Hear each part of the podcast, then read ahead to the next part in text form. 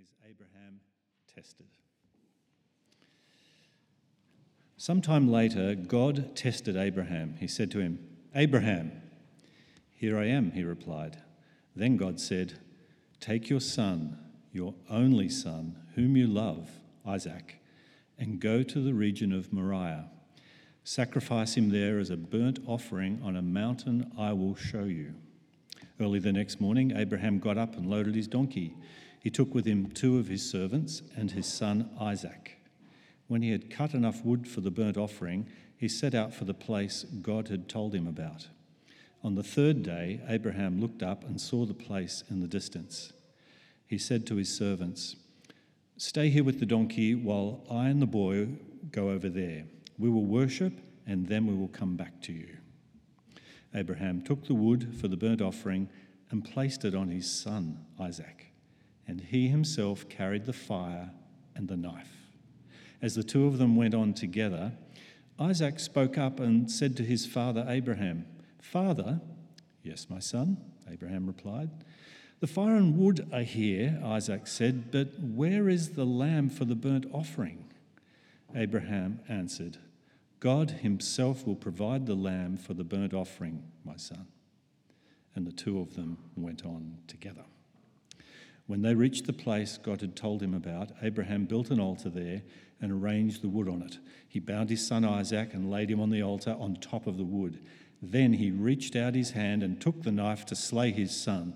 But the angel of the Lord called out to him from heaven, Abraham, Abraham. Here I am, he replied. Do not lay a hand on the boy, he said. Do not do anything to him. Now I know that you fear God, because you have not withheld from me your son, your only son. Abraham looked up, and there in a thicket he saw a ram caught by its horns. He went over, took the ram, and sacrificed it as a burnt offering instead of his son. So Abraham called that place, The Lord Will Provide. And to this day it is said, On the mountain of the Lord it will be provided. The angel of the Lord called to Abraham from heaven a second time and said, I swear by myself, declares the Lord, that because you have done this and have not withheld your son, your only son, I will surely bless you and make your descendants as numerous as the stars in the sky and as the sand on the seashore. Your descendants will take possession of the cities of their enemies, and through your offspring, all nations on earth will be blessed, because you have obeyed me.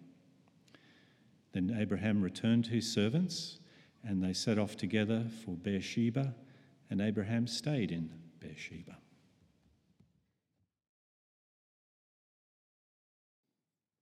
Good morning. Nice to be here at New Bear this morning. A few new faces out there. My name is Paul. I'm one of the pastors here. I want to flip back in your Bibles to uh, Genesis 22. It's a disturbing story in many ways, but it's so important for our faith. It's been said the, uh, the faith that cannot be tested cannot be trusted. The faith that can't be tested can't be trusted. And you've probably heard of a man called uh, C.S. Lewis. You heard of him? Extraordinary man of extraordinary faith. Uh, in 1940, he, he wrote a book called The Problem of Pain. It was on suffering. And it was a theologically rigorous book, an, excellent book on suffering. But Lewis's faith had not yet been tested. In 1957, he married a, a beautiful, godly woman called Joy. And three years later, God took his wife away. She died of cancer. And Lewis describes how he asked these questions Why, God? Where are you, God? What are you doing, God? And his faith was being tested. And he wrote a different book called A Grief Observed. And in that book, he writes this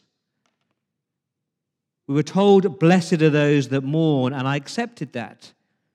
I've got nothing I haven't bargained for. Of course, it's different when the things happen to you to yourself, not to other people. When tough things happen to you in reality, and not in imagination. You see, for Lewis, his faith was no longer propositions to believe, it was truth to cling on to. It wasn't just words on a page, it was a reality. Faith was choosing to trust God in the darkest of valleys. As I read my Bible, one thing is very clear to me that God tests his children. God tests us. And you've got to know that and accept that and expect it. God will test you, not to destroy your faith, but to develop it, to refine you, to form you, to, to chip away. And He often uses the darkest of times to do that. Sometimes God takes you to, to rock bottom, to utter desperation, to the point where all you've got is God. And I know you'd like to hear a sermon this morning on God's comfort and God's kindness. It's a sermon on God's testing. It sounds barbaric, but it is true. Every day, God tests us in big ways and in small ways broken relationships, financial hardships, when your expectations are not met, when God takes away something precious from you, when you've been wronged and we don't like being tested. We, don't, we shouldn't like being tested. But I was thinking this week the, the men and women of faith who I admire the most, who I long to be like the most, whenever they share their story, it's always, always, always involved suffering. Quote, it was when I had cancer that God taught me dependence and abiding in Jesus. Quote, it was when my spouse walked out on me and I was in a valley of despair, then God's word came alive to me. Quote, it was when my husband died, suddenly I experienced God's presence in a new and profound way. It's not pleasant. We'd never choose it. But God tests us to transform us. So in Genesis 22, and we're told in verse 1 sometime later, God tested Abraham. Uh, if you just joined us, this is the Abraham story. In Genesis 12, God called Abraham, said, Leave your family, leave your country, go to the place I'm going to show you. And God promised that from Abraham would come a great nation. But here's the problem Abraham and Sarah have got no children, they can't have kids. And they're both really old, like 85 and 75. In Genesis 15, God guarantees that promise. He makes a covenant with them and say, I will bring you this child.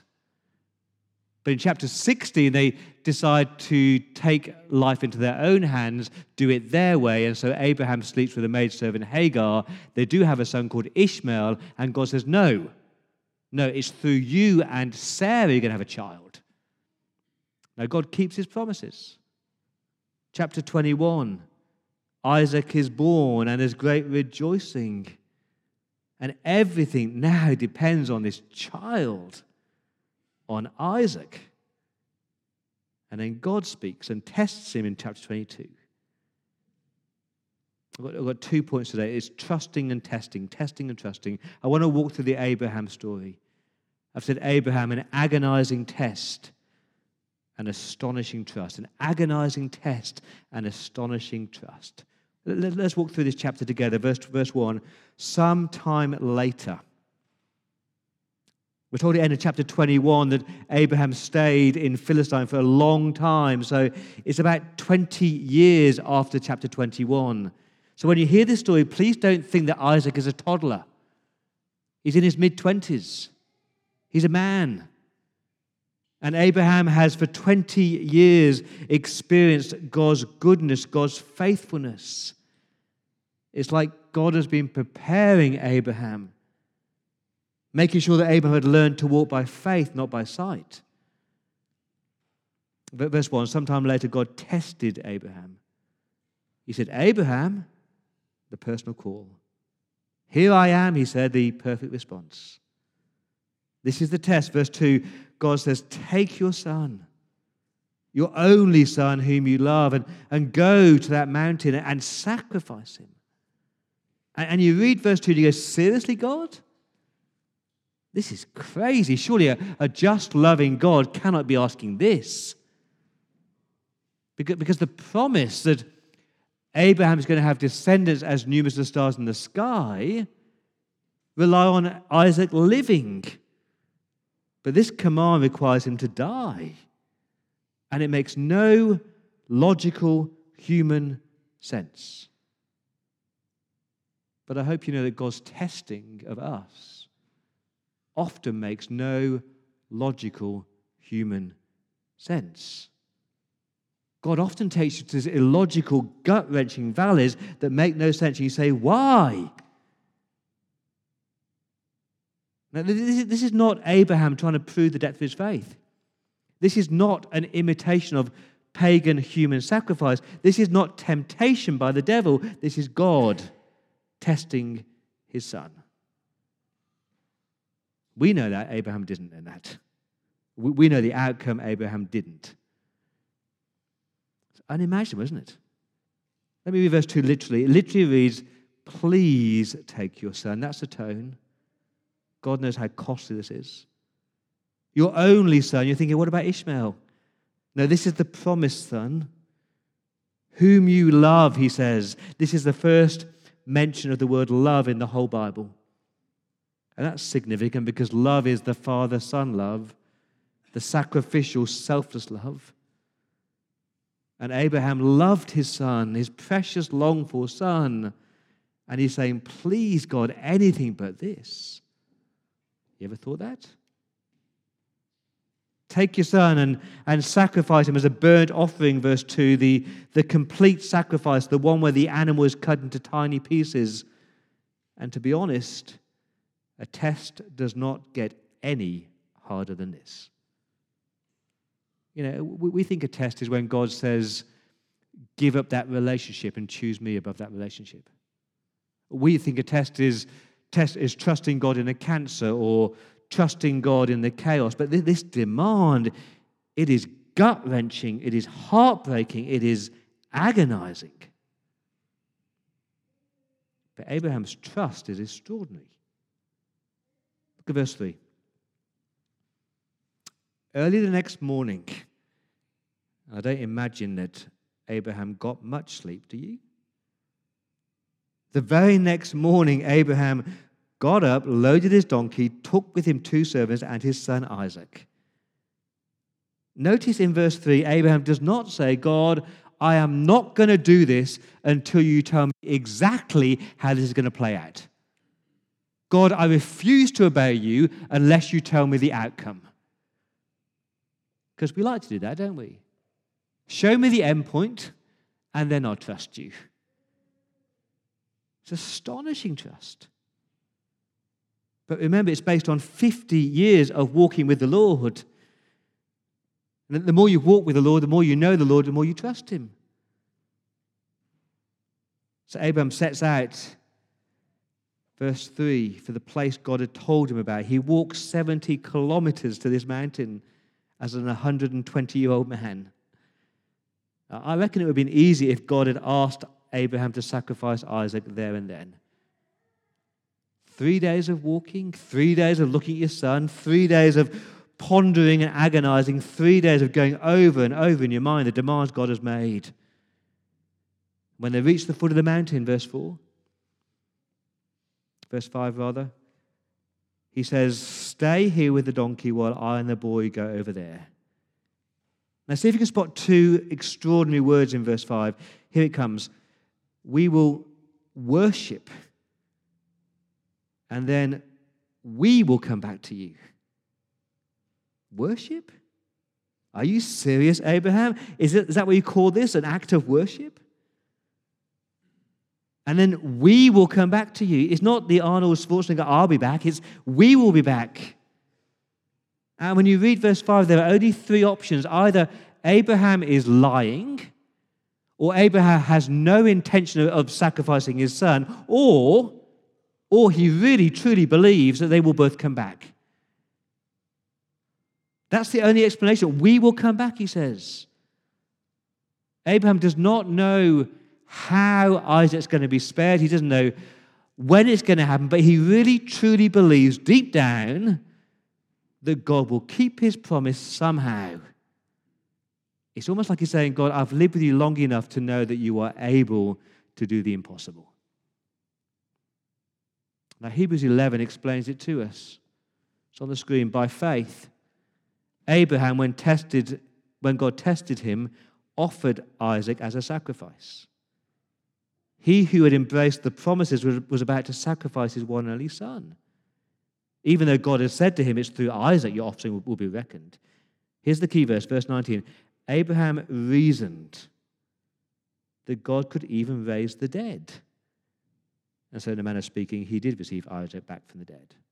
He reasoned, that's the key word. He, he considered, based on his knowledge of God, his understanding of who God is and, and how God acts. He, he didn't understand why God told him to do this. He didn't understand how God could accomplish this, but he knew God. That is the basis of trust when you know God. And at this point, he'd never heard of anyone coming back, to, back from the dead, but he just believed that God had the power to do the impossible. This is the test of faith.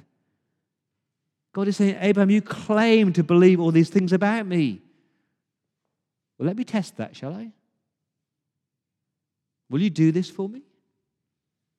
Because it's easy to say, I believe, but when God asks you to do something that you do not understand, do you put your faith into action? The next part is the hardest, verse 6. Abraham took the wood for the burnt offering and placed it on his son Isaac. So Isaac carries his own wood like a condemned man carrying a cross. Verse 6 Abraham himself carried the fire and the knife. So Abraham did not pretend to forget the knife. You know, unbelief would have left the knife at home, but belief takes the knife.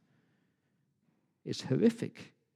This picture of, of an executioner and a victim being led like a lamb to the slaughter. Isaac breaks the silence in verse 7. Literally, it says, My father, yes, my son, is intimate. And then the poignant question, verse 7 the foreigner would have here but, Dad, where is the lamb? Where is the lamb?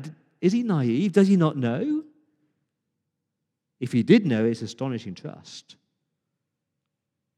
Verse 8 is, is a turning point. Abraham said, God himself will provide the lamb. That's the trust.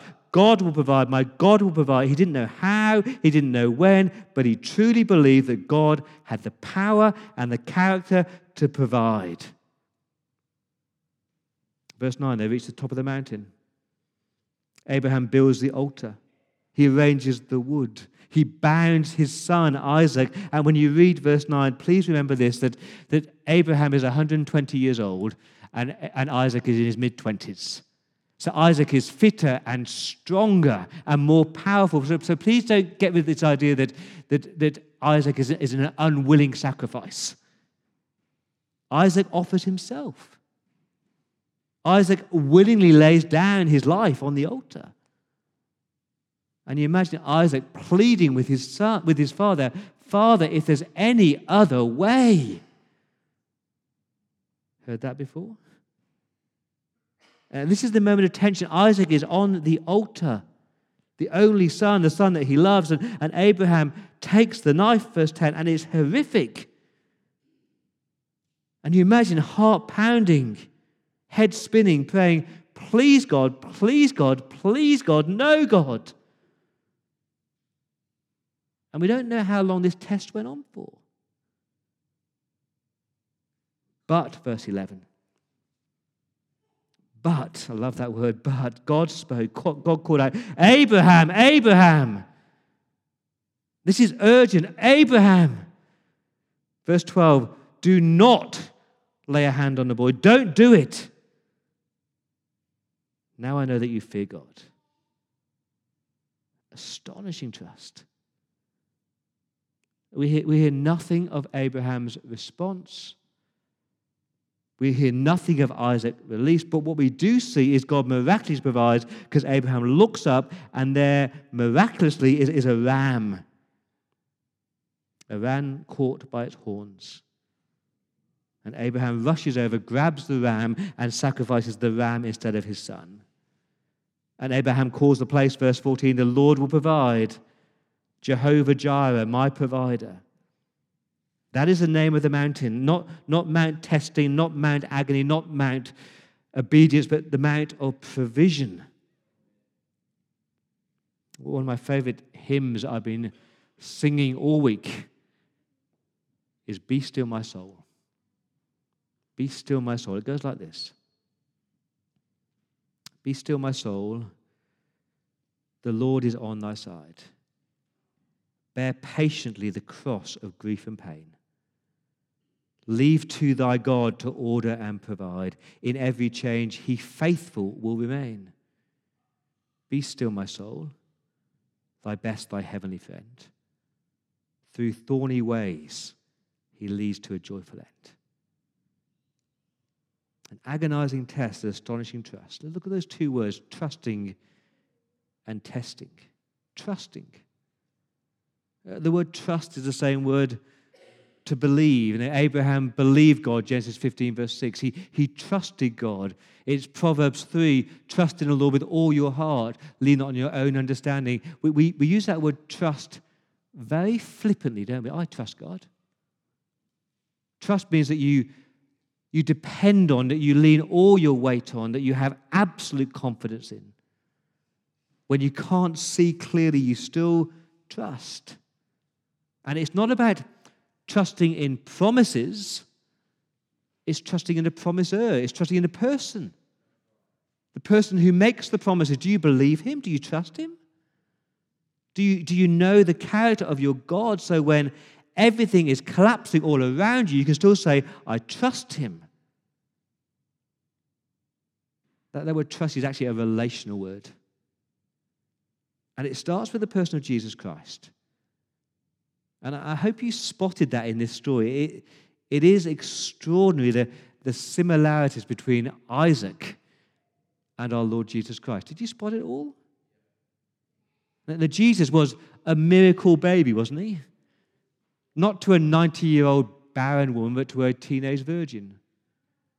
And, and Jesus was the only son, the only begotten son. Jesus was so loved by his father, and Jesus carried the wood up the mountain. He carried his own cross, and, and Jesus walked up the same mountain, exactly the same mountain, because Mount Moriah changed its name to Golgotha. Have you heard of that? Same place, same situation. Jesus being led like a lamb to the slaughter. Jesus willingly sacrificing his own life, willingly, voluntarily allowing those nails to be pierced through his wrists. But that's where the similarities stop. Because for Jesus, there was no ram. For the Lord Jesus Christ, there was no one that spared his life. God the Father was taking a knife to his own son. Do you ever think about that? The agony that God the Father goes through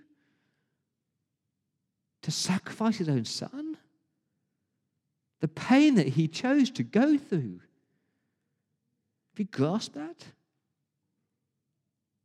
Because if Abraham displays love for God by being willing to give up his only son, God displays extraordinary love for you by actually giving up his son.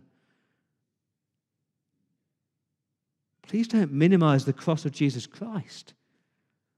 God chose to give up his son so that you, a rebel, might be made right with God, a sinner might be saved. This, this is your deepest need. God has provided for your deepest, deepest need.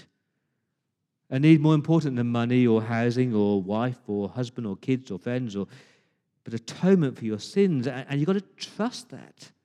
There's nothing that you can do to earn it. There's nothing you can do to work for it. It's just a gift from God. I met with a 91 year old man this week in a cafe, a believer in Christ. And he was talking about his past. And he said this to me He said, Paul, I really hope that God can forgive me for that. And I looked him in the eye and said, It's not hope, it's a certainty that God can forgive you. And God has forgiven you. Please don't live with this uncertainty that, that something in your past has not been forgiven. What else did God have to do to show you that He's forgiven you than send His only Son? And so I need to ask you have you really trusted in the Lord Jesus Christ? Have you really accepted that you are fully forgiven in the Lord Jesus Christ? That's the promise. In the story of the, the, the pearl diver and the missionary in India, the missionary was desperate for this pearl diver to understand how much God loved him. And so he shared the gospel, but, he, but this pearl diver said, No, no, no, I need to work for my salvation. I need to do something to prove God. And so he decided to crawl on his hands and knees to Delhi to, just to prove, to earn his salvation. On his deathbed, the missionary met with the pearl diver. And the pearl diver handed the missionary this beautiful box. And inside the box was the most beautiful pearl you've ever seen. And the pearl diver said, I'd like you to take this pearl. It's most precious to me. And he explained how his son had died for this pearl. And the missionary said, I didn't know you had a son. Actually, my son died diving for this pearl. This pearl is so precious to me because my son died for this pearl. And the missionary said, Oh, thank you so much. Let, let me buy that pearl from you. I'll give you $10,000 for it. And the pearl diver said, That's offensive to me. I want to give it to you as a gift. It, it, it's priceless. You can't pay for it. And the missionary said this My friend, you spent the last 20 years telling me that you want to pay for your salvation. It's the most precious gift that God can give you. He sacrificed your son. You can't earn it, you don't work for it, just accept it. And with tears in his eyes, that pearl diver gave his life to Christ.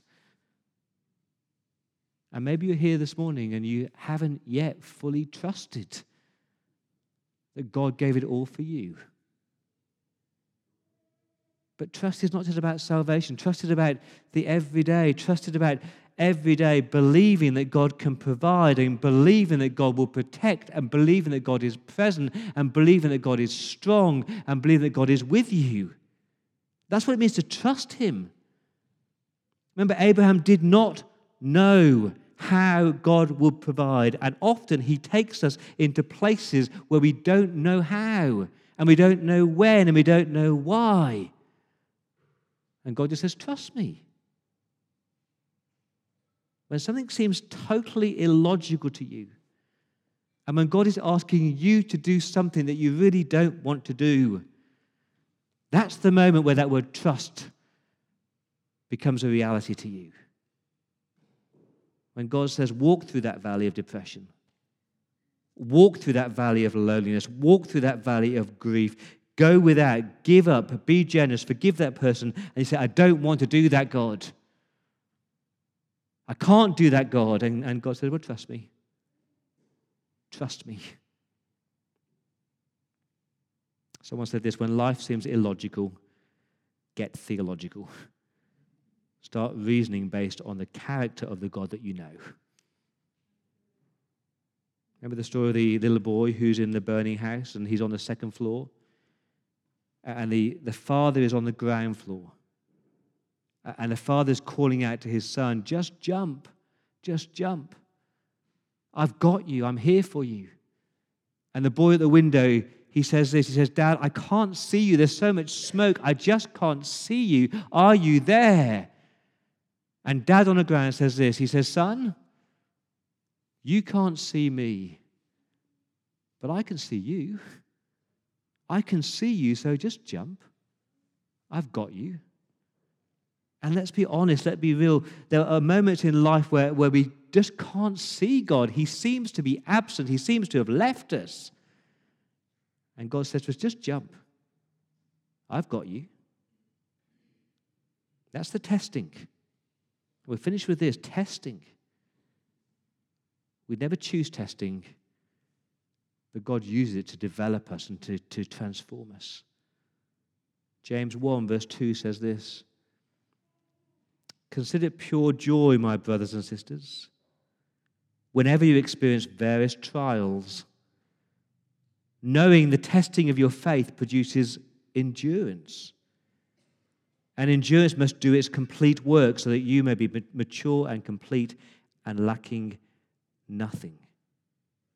This is testing. It's like, like going to the gym where God builds our muscles. Uh, but to build muscles, you need to be stretched and you need to experience pain and aches and hurts. At the times in my life where I've experienced the most spiritual growth have 100% been times of testing. Death of a loved one, health scares, when the girl I thought I would marry walked away from me, three premature babies, wife in hospital, deep loneliness, personal attacks, lies, slander. Would I choose to go through those? No, never. Am I thankful God took me, took me through them? 100%. 100%. God tested Abraham, verse 1. The word there is tested, not, not tempted. God doesn't tempt us. The devil tempts us. God tests us. And he tests us to, to prove our faith, to strengthen our faith. He does it time and time and time and time again. As I said before, the people who have gone through the darkest of valleys often have the deepest faith. So I'm here to say, friends, that God will test you. I love this phrase gaze at God and glance at your trials. Gaze at God and glance at your trials. Don't get it the other way around. Because if you gaze at your trials and you gaze at your hardships and you just briefly glance on God, you're going to sink. It's like Peter in the boat. Remember that? As long as he keeps, keeps his eyes fixed on Jesus, he could walk on that water. As soon as he, as he gazed at the, the water and took his eyes off Jesus, then he began to sink. I don't know how God's going to test you. I don't know why God is going to test you, but I know that He will. Could be relationships, could be finances, could be health. I don't know. But God is saying, trust me. Because the faith that has been tested really can be trusted. Let me pray.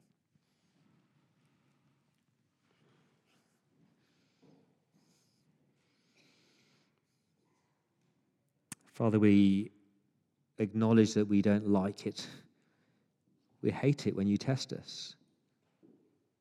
We don't like it, Lord, when you take us to valleys and moments of confusion and chaos. And yet, Lord, we know that you do provide and you do protect and you are using it in some unimaginable way to strengthen us and to build our faith. And so, Lord, we invite you to do whatever you need to do to refine us, to form us, to reshape us.